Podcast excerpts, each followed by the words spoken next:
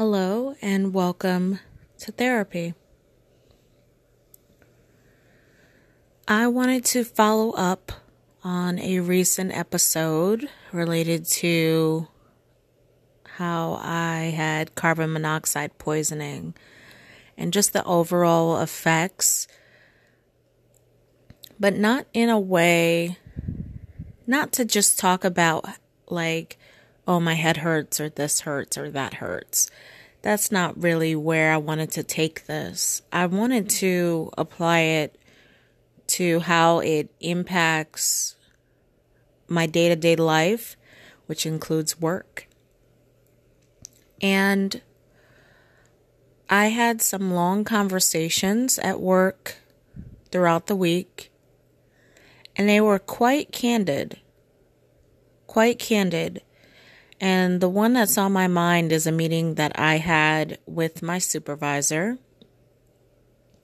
And I was so reluctant to have that meeting because I didn't know how emotional I would get.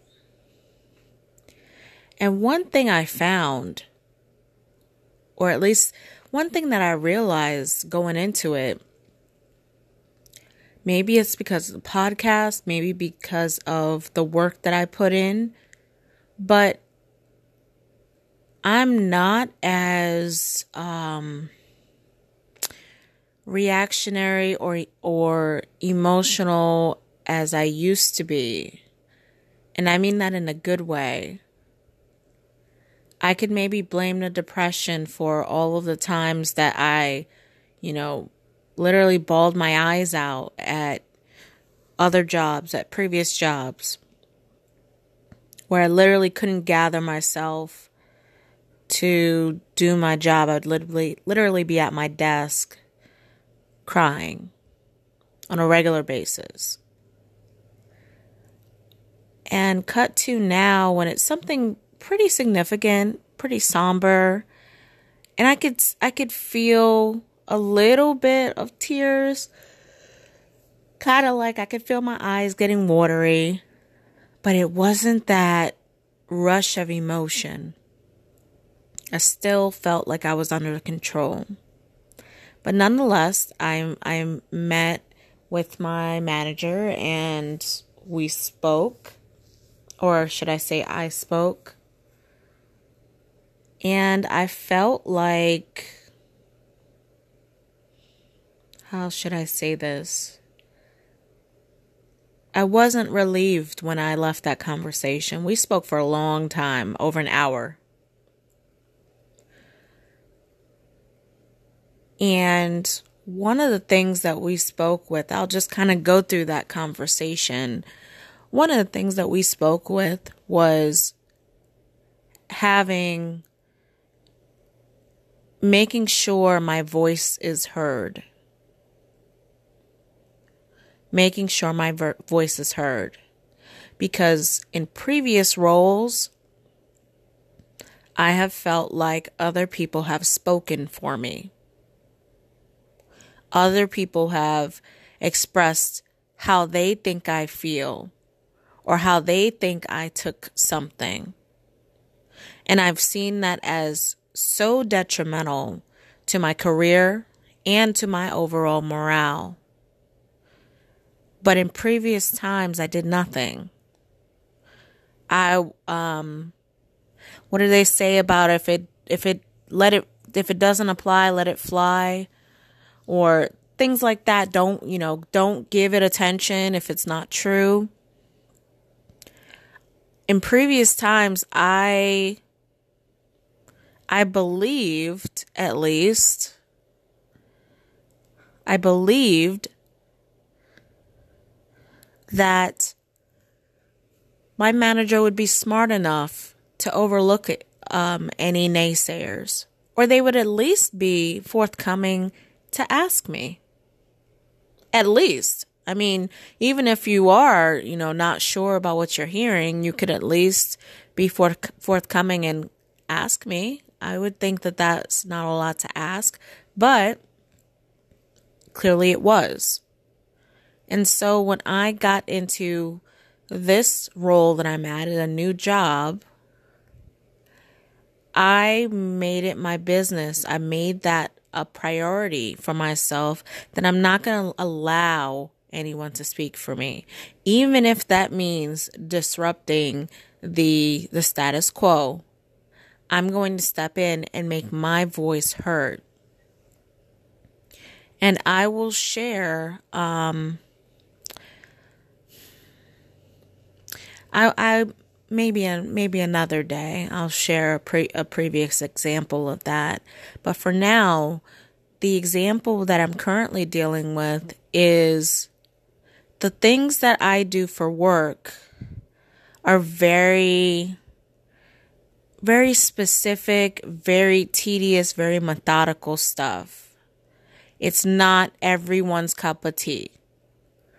Someone else, it would be like, oh my God, what's going on? You have to really love what we do in order to do it. Anyone else would gladly be like, ah, no thanks, I'm good. It's no different from someone who, you know, works with kids. You have to really like working with kids or else you're going to be like, nope, can't do it. So it's, it takes a really, um, you really have to enjoy the kind of work we do as with anything.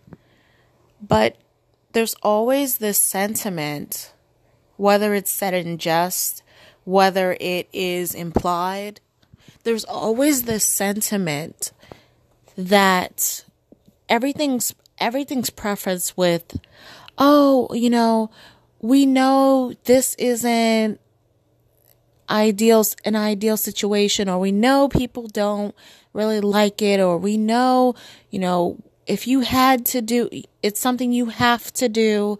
It's always preference in a way that is negative. And i called out my my um, manager about this because how can i say this?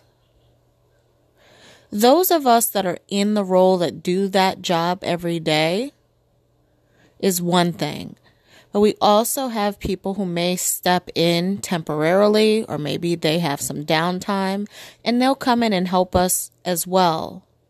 And often, it's not something that they care to do, it's just to fill their time. And so, yeah, you're going to have a lot of moaning and groaning and complaining. But don't impose their beliefs onto me and how they feel about what we do every day. I don't feel the same way, so don't imply that I do. Because what happens is, and I learned this from previous experience, what happens is once it, once uh, the, if you allow the lie to continue, it can it can impact future opportunities. Let's just put it that way. Let's just put it that way. And so, for example, if my manager is talking to another manager and they say, "Oh, we think that they would be we we think that they would be great doing this." Well, if my manager only, if my manager thinks I don't like what I do, they're going to pass that information on to the next person.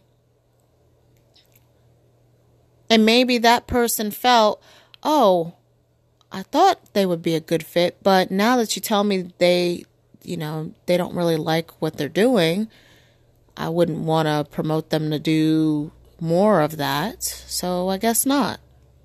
And I don't want that to happen. So it's, it takes me actually speaking up and letting them know I actually enjoy this. And and by the way, and I and I said this to my manager, by the way, I enjoy it so much that I do this for an additional 2 to 4 hours after work every day almost. So I just wanted to make it clear to my to my manager how I felt about my role before the opinions of others seeped in. Another thing, um, and those of you, obviously, there's many people out there that also, um, you know, it's a typical nine to five uh, corporate kind of role. A lot of people out there work in these kind of roles. And one of the things, I don't want to call it a trick, but uh, I would consider it a tactic. One of the things that I find that I caught, and once again, I'm wiser and smarter about it and experience.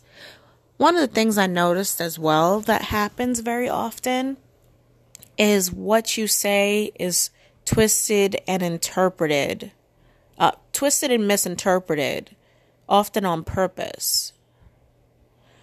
And so, what I will do, I don't want this particular episode to get too long. So, I will talk about that in the next episode as far as uh, people putting words in your mouth, because that's also another issue. So, it's speaking, um, people speaking for me, but then people also, people putting words in my mouth as well.